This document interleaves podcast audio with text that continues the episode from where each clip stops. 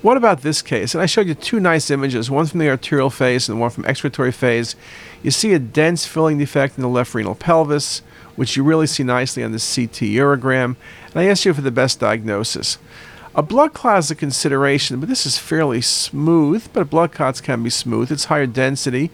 Blood clots can be higher density, but it's irregular, particularly on the CT urogram portion. A non-opaque stone is a consideration, but we don't see many non-opaque stones. And this, in fact, if you think about it, and I showed you the non-contrast scan, that filling defect was showing some enhancement early. A slough papilla tends to be irregular, and you would see some calyceal abnormality, particularly on delayed phase imaging. This was a wonderful example of a transitional cell carcinoma.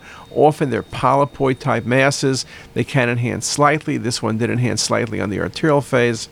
Very nice filling defect on the late phase images.